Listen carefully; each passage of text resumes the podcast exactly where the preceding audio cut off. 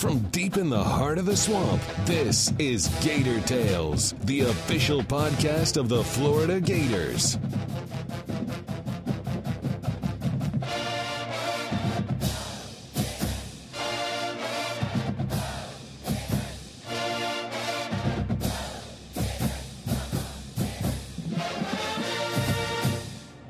Welcome to a special edition of Gator Tales presented by UF Health. I'm your host, Adam Schick.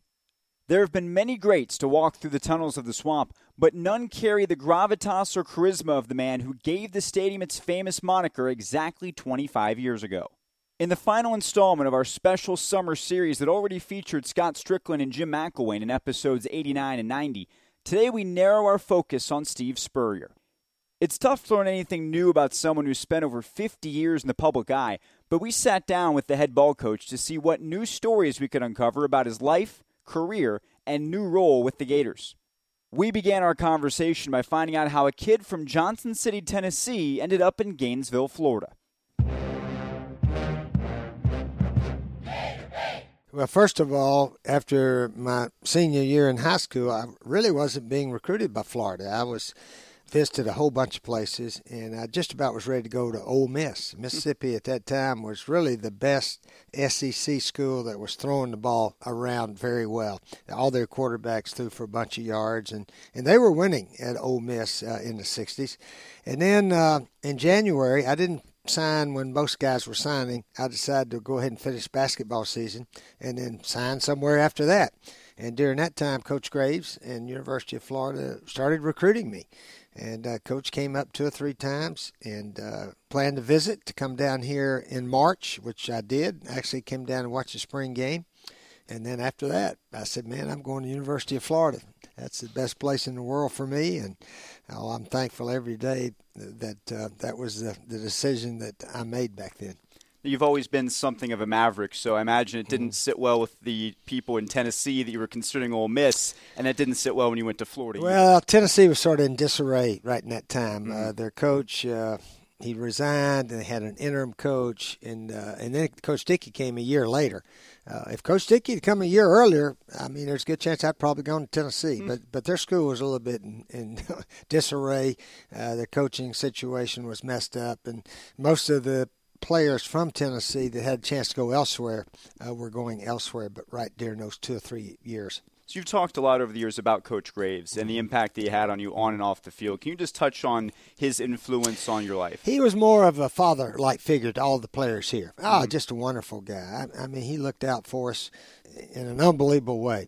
I mean, if your parents are coming to town and uh, they needed some tickets or something like that, mm-hmm. uh, he always seemed to be able to take care of all of our guys and and uh, our parents and so forth.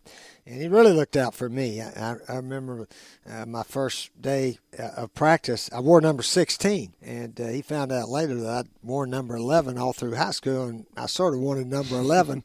So I went down there one day to get my number 16. The equipment guy said, the head man said, You're wearing number 11 from now on. I said, Really? He said, Yeah. So I was number 11 from then on.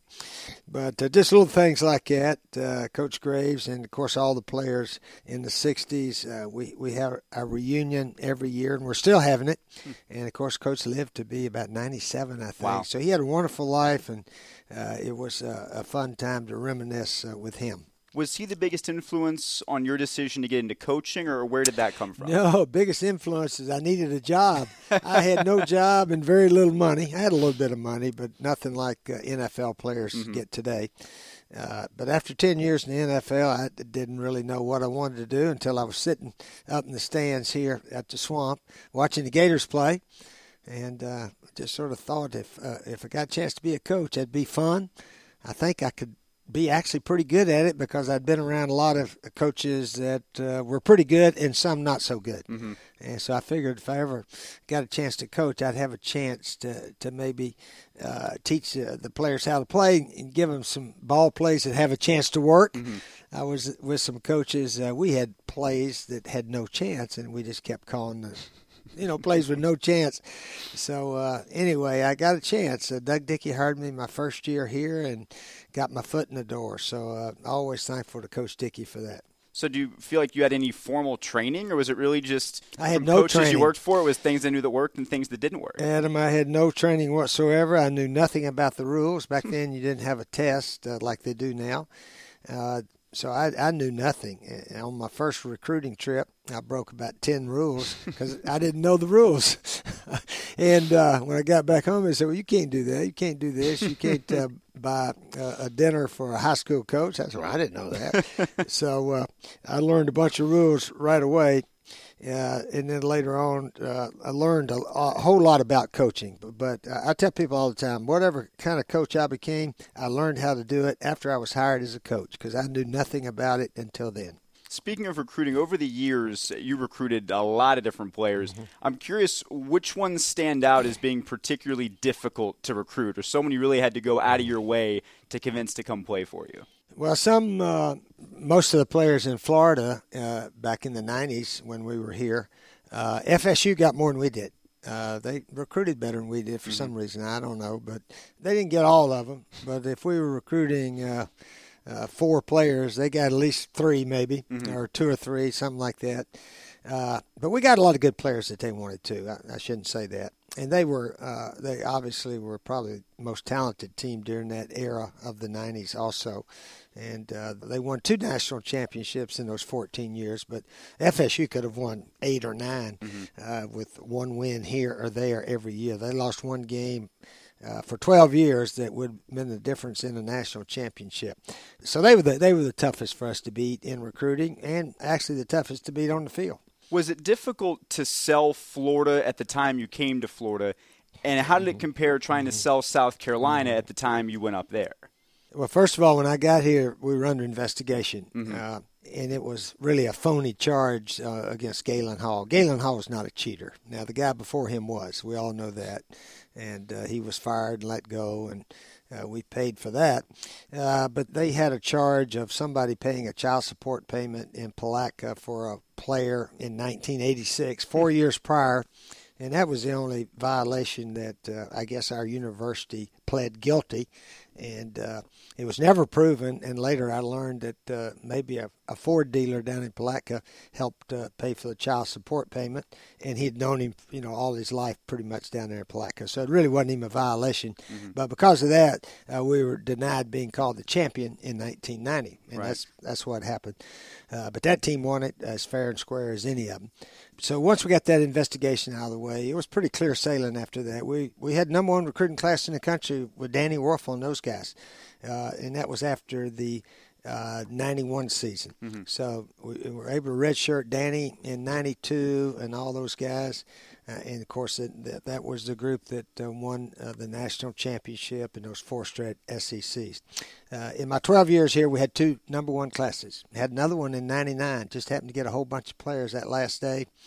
And uh, really, the 2001 team was as talented as any we had here. Just mm-hmm. Uh, we had two close games and lost both of them. Mm-hmm. Other than that, we clobbered everybody. So then, when you were at South Carolina, what were the challenges of taking a program that people didn't think that highly of at that point and making it a destination for top recruits?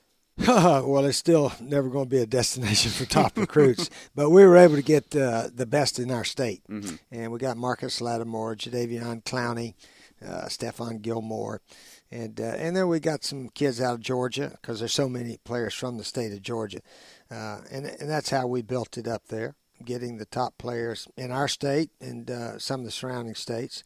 So that that was the key there, bringing in uh, those talented guys. And uh, they, you know, quarterback Connor Shaw had a sensational three-year run there, and uh, just had a lot of good players. So that that was the key, recruiting those in-state players. When you look at the three programs that you built, mm-hmm. what connective tissue ran through all of them? What were the similarities at all three places, and, and what were some of the differences? Mm-hmm well, all the teams had pretty good offenses. Mm-hmm. Uh, our offensive coach was pretty good, whoever he was. but no, uh, the three years at Duke, we did. We led the ACC in offense every year. Mm-hmm. Steve Slayden, the quarterback, Anthony Dilweg. Uh, gosh, he was player of the year and uh, all ACC quarterback and everything.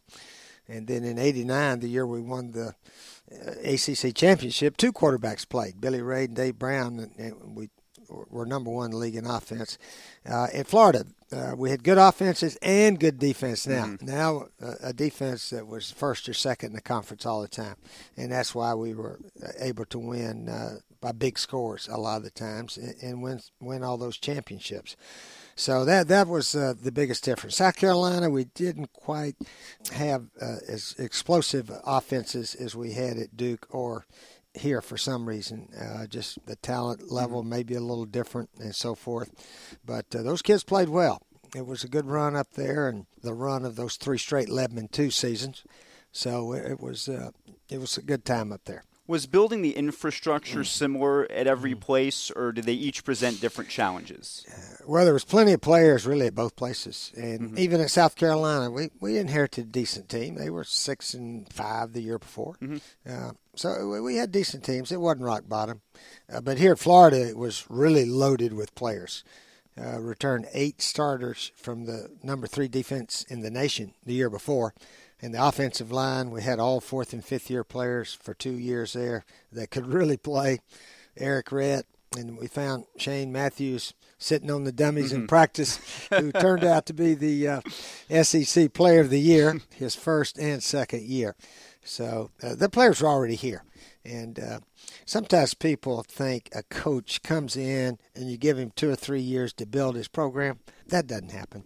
A coach is a good coach. Mm-hmm. Uh, Bobby Stoops he won the national championship his second year at Oklahoma. That means the players are already there, and uh, we, we were able to win right away here because the players are already here. When you look on your time with the Redskins, the NFL, how do you look back on that? Do you, do you wish you had done things differently? Do you wish you had done it all? How, do you reflect on that? I reflect back that uh, I made a mistake. Uh, first of all, leaving Florida so early. Uh, back then, uh, there was a thinking that a coach in his 60s was probably about finished. And I always, in the back of my mind, thought I'd coach in the NFL maybe five, six years, something like that, and see if could win a Super Bowl. Mm-hmm. And I, I picked the wrong team. Uh, I had a choice to go to some other teams, but I picked the one that offered the most money, and that didn't work out. And I Understandable, got, though. I got the owners, the general manager, and the personnel director, and everything. And uh, but what he did do, uh, my son Scotty met his future wife up there, hmm. so that was a good uh, omen. And it also gave me a chance to go to South Carolina after taking a year off and uh, and become uh, the winningest coach in South Carolina history. So I'm I'm thankful and appreciative of the way it all worked out. Did you find that it's the same as in college? You either have the players or you don't.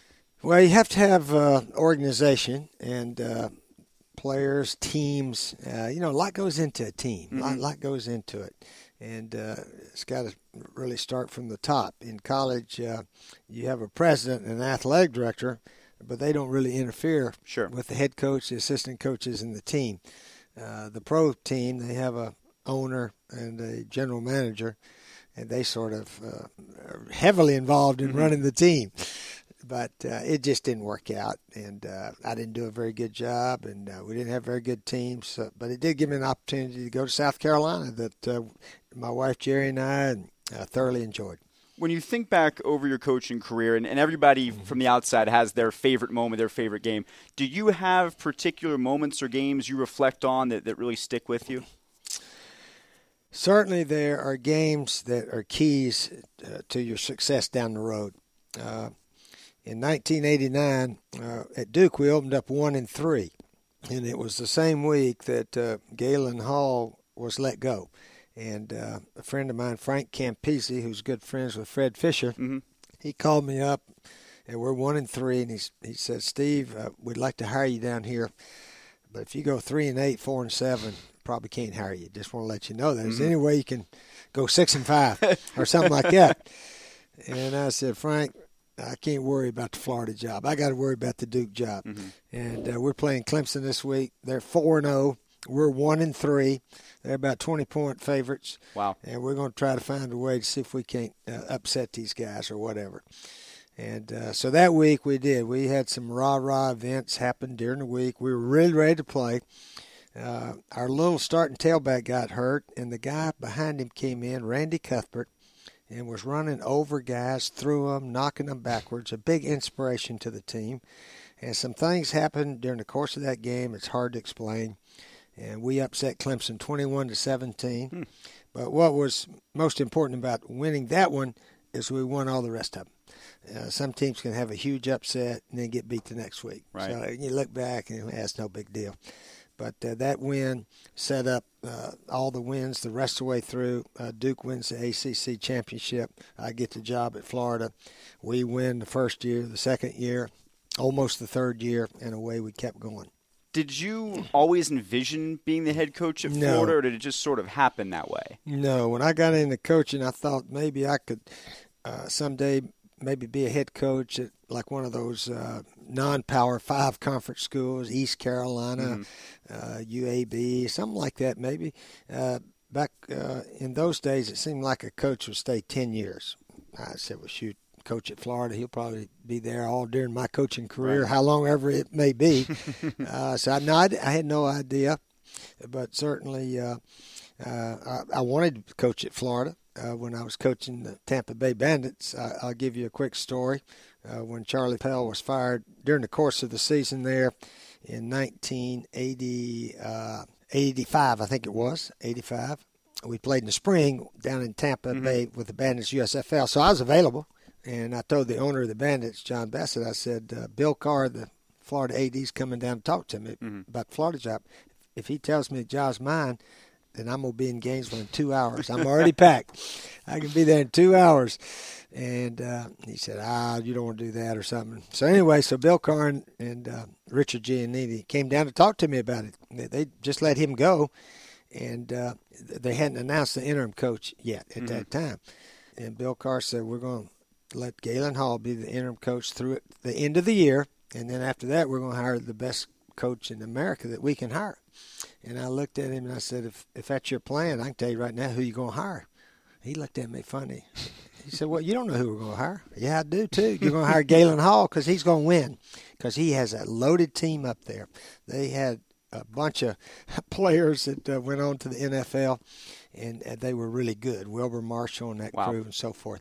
So he looked at me funny. He didn't know he was going to hire Galen Hall, but uh, any interim coach that inherits a, a loaded team like that, that's the, usually what happens. So you had the chance to coach against so many legends over your time of becoming a legend. Are there any that stand out in terms of great competitors? Was there anybody you really looked forward to matching up against, or maybe didn't because of how good they were? I got to coach against George Allen twice. Uh, the first game, uh, they came down to Tampa Bay, and we had actually won our first four. My first year as a head coach, we, we opened up 4 and 0, and man, we were the toast of the league. And uh, George Allen brought his Chicago Blitz team down there, and their uh, free safety, Luther. Oh, what was Luther's last name? Luther White, I want to say, but that's a teammate of mine. Luther Bradley. Luther Bradley. No one will know the difference. Luther. Bradley intercepted six passes that Wow. night. John Reaves uh, threw about five of them, and I think Jimmy Jordan threw the last one. Uh, but they had a good plan. They schemed up our our, our patterns, and uh, uh, that little play we used to throw over the middle. Uh, we'd fake the draw and throw it about 15 to 18 yards over the middle. One sports writer one time said that nobody can stop that play over the middle. I said, "Oh yeah, they can. All they do is got to put a guy right there," and that's what they did. Uh, they uh, their safety would play deep, and as soon as the ball snapped, he'd run up there about 15, and we threw it right to him about four times. and uh, so anyway, they they out schemed us and beat us bad. Uh, but then the next year, uh, they were actually their franchise moved to Arizona, and uh, we beat them out there. And uh, George Allen said, "This is a big win for you, Steve." I didn't, I didn't think it was any big win, mm-hmm. but he thought it was a big win because I got a win over him. Right, I right. think. I don't know. You're so famous over the years for needling coaches and for saying, you know, the you can't spell citrus without UT, things like that. Was it part of your goal to try and get under people's skin, or was that just you being yourself? I did all that in the off season. That that was just funny stuff for our fans in the off season. D- During the season, I didn't try to needle anybody, and, and I always said if the other schools, uh, Bobby Bowden did it. He wants to say little corny things about the Gators. That's fine. That, that wouldn't upset me. Uh, so I don't know why the other coaches even listen. Uh, it was it was just uh, me sort of talking to our Gators when we d- did the Gator Club tours in the summer, and I did 21, 22 for twelve years Oh wow. or 11 years, I guess. I didn't do them after my last year. So, uh, Yeah, it was uh, just a little something to laugh about with the Gators. Nothing. I'm trying to not make fun or mm-hmm. not trying to needle anybody, uh, but at times, uh, if they wanted to listen, then that, that was okay with me. One moment that fans always remember is when you came back to Gainesville for the first time coaching the Gamecocks in 2006. What do you remember about that experience, and was it as strange as most people assume that it was? No, it wasn't strange because I hadn't coached here since 2001. Uh, so uh, actually, I coached against them 2005 up up at South Carolina, and then once back down here. But no, once you're around all your players mm-hmm. and they're your guys, it's just your guys against the other team. That's the way uh, I always try to look at it. Uh, sometimes our players uh, they don't even know who the coaches are on the other team. Mm-hmm. Uh, sometimes people always ask you what coach is more difficult. I said our guys don't even know who the head coach is because we don't we don't t- we don't talk about him all right. week. We just talk about what kind of offense and defense the other team uses and, and go from there. You talked about scheming up against uh, mm-hmm. against George Allen. If you were an up and coming coach today, would the fun and gun work to the same degree that it did in the '90s, or have defenses evolved too much? I think we had the talent uh, here, obviously, to make it work. It's a little more difficult nowadays uh, because the defense is uh, disguised better. Mm-hmm. Uh, early 90s, uh, the defensive coaches would just sort of line up and, and show you their coverage. And, and uh, a lot of people don't realize there's a good pass play for every defense, and there's a good defense for every pass play. Mm-hmm. So the key is get to the right play against the right defense, and then your chances of success are much, much better all the time. A lot of people don't know that. Mm-hmm. But uh, if there was one great defense, then everybody in the world would be using it. Sure. So there's not one that's better than others. It depends on the play that the other team uses. And that's why coaching is so important in football. The offensive guy calls a play, and the defensive coach calls the defense – and if you got on better offensive plays than he has on defense, you should do pretty well that right. day. If vice versa, then defense coach is going to do better that day. So what's the route to finding that? Is it anticipation? Is it looking at what they've done so far? Like in game, how did you always, or for the most part, mm-hmm. know the right play against what they were going to run? Well, again, they did not disguise as much as they do now. Nowadays, mm-hmm. they'll sit there and sort of a two across shell, and right before the ball snap, they go into their coverage. Mm-hmm. Uh, so they try to uh, hide it until the ball snapped. They didn't do that very well back uh, uh 15 years ago. But then again, uh, what the offense does when they're trying to hide it, then you phony call. You go, and hopefully they'll jump right. into there. And then, uh, you know, our quarterbacks were good uh, checking off, calling audibles to get to the best play. Uh, so that's uh, we probably audibled a lot more than other other teams back then also. Overall, when you look at the landscape of college football, what has changed the most during your time? What's changed the most is the shotgun offense, spread, zone read play, and quarterback run and things of that nature. Uh, teams are throwing, I think, too much now. Uh, too much for you? Listen, Eric. Errict Rhett ran the ball more than any running back in Florida history. Did really? you know that? I did not know well, that. Well, you got to go look at the stats. I, I got to look at it now. Gosh, Errict Rhett is the leading rusher, I think, in school history, and carried the ball more times. Hmm. Well, well, he was our starter for four years in a row here, and that's the big reason he was doing that. Uh, when Fred Taylor was here, Terry Jackson played a lot, Eli Williams, and other backs. Uh, uh, but Errict Rhett was uh, our guy that uh, got to play a whole bunch and, and, and, had the most carries. So, no, we, we always uh, eh, sort of hoped it'd be around 50 50, but we weren't hung up on that. Uh, our style of play was pretty simple. We came trying to score as many as we could in the first half.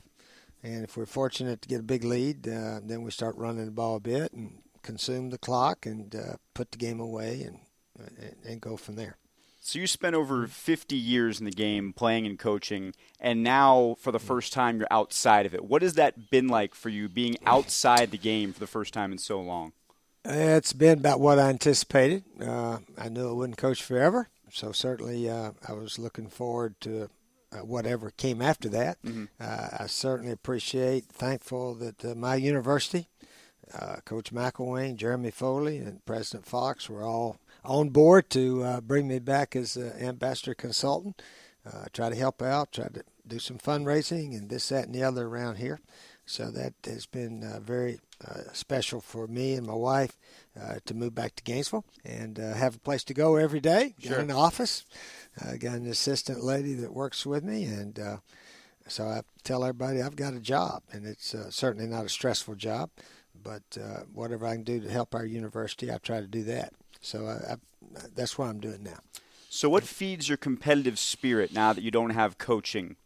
Well, golf is a sport you can play the rest of your life, and I used mm-hmm. to always tell people, you know, here's a sport you can compete in. If you like to compete, win or lose, uh, golf gives a, a, person a chance to do that until they're 95 or whatever, if they can go that long. Uh, Shane Matthews and I played in the Chick Fil A tournament mm-hmm. that wasn't even covered by our, our local paper. Uh, I don't know who's running the sports section down there, uh, but it's an it's a first class event up at Reynolds Plantation.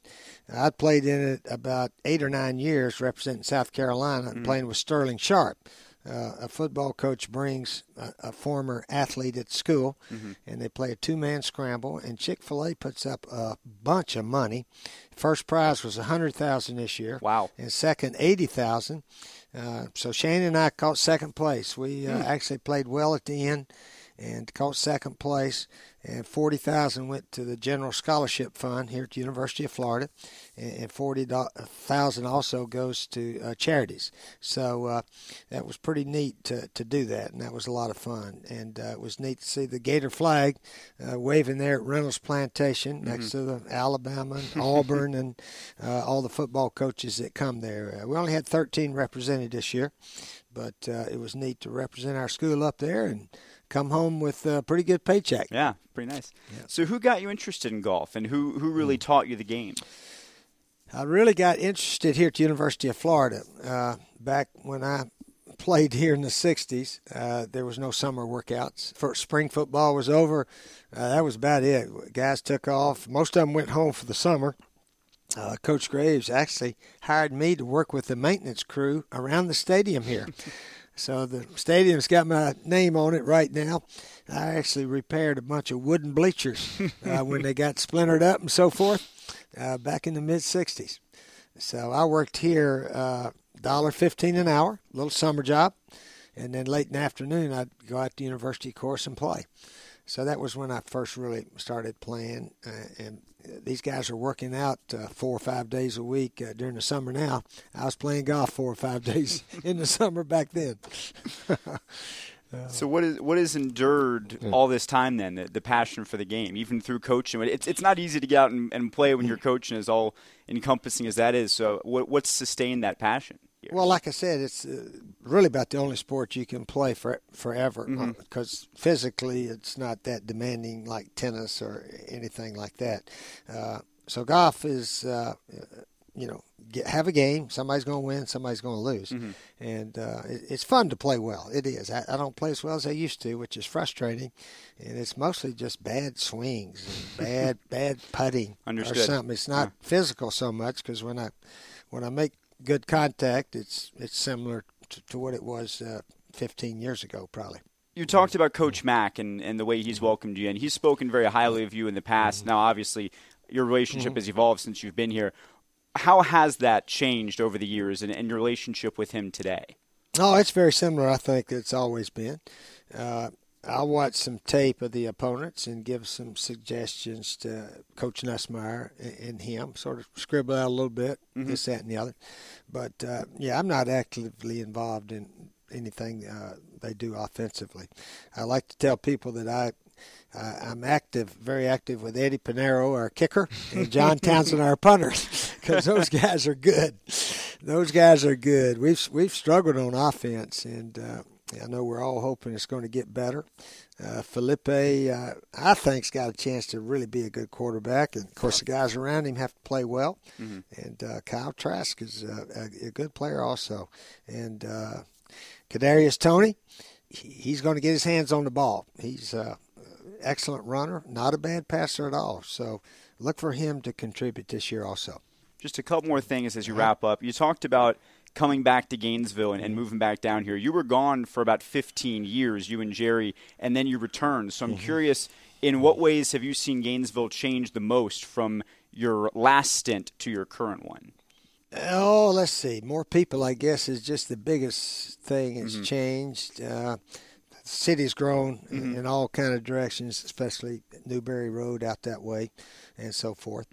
But uh, we've uh, actually built a house. It's uh, it's, it's going to be ready this summer, and uh, it's uh, right next to Haile Plantation area called Oakmont. So we're we're looking forward to settling there, and looking forward to seeing a lot of former former teams come back. I'm mm-hmm. often asked to keep up with the '96 team, and uh, I tell people I try to keep up with all my teams, not just the '96. Mm-hmm. uh, they get recognized as being the only national championship team we had, but uh, all those conference championship teams, there wasn't a whole lot of difference. Uh, uh, 96 scored a few more points, uh, but some of those other teams were really just as good. It just mm-hmm. didn't work out. And the reason it worked out in 96 is after we lost at FSU, Ohio State had to lose one, Arizona State had to lose, Nebraska had to lose. We had to beat Alabama and FSU, and all that happened in the last month or so of the season. So we were very fortunate and blessed. Uh, all of our guys know that, and uh, we, we're thankful for winning at least just one, mm-hmm. one big one. You talked about golf. That's a big part of what you do now, I know. But what else have you been able to do in, I, I shouldn't say retirement. You said, as you said, you do have a job. But what have you and Jerri been able to do in this period that you maybe couldn't do during your coaching career? Well, coaching now is, uh, you know, every day recruiting almost sure. uh, to all these coaches, and, and, they're having less and less time uh, to get away and so forth. But uh, it's been off season. Uh, off season year round. Mm-hmm. That's about it. And, and then uh, I've done some Gator clubs, done some booster work, events on campus here, and so forth, and, and traveled a bit. Uh, I got one son coaching at Western Kentucky. Steve Jr. is coaching quarterbacks up there. My youngest son, Scotty's down at University of South Florida uh, with the Bulls. He uh, helps uh, with the offense down there. So we've uh, traveled around to see them and so forth.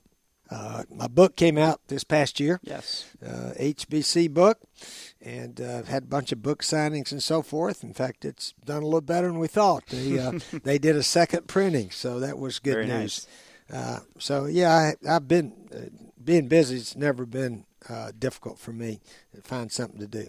You've written books. You've had a documentary done about you, and you're one of the most well-known figures in college football is there anything at this point that people don't know about you? Is there anything that would surprise people to find out about you and your life? Whatever it is, I hope they don't find out. Okay. every every stone's been unturned. Oh, I hope so. I don't know. They don't. They don't need to know too much. Uh, yeah, I've been I've been really fortunate and blessed. Uh, I call last year my award season. Mm-hmm. It seems like when a coach resigns, retires, hangs it up, quits, whatever you want to call it, that uh, there's a whole bunch of awards waiting for him. Sure. So I got a bunch of them, and uh, going into the College uh, Football Hall of Fame as a coach, and I was in as a player.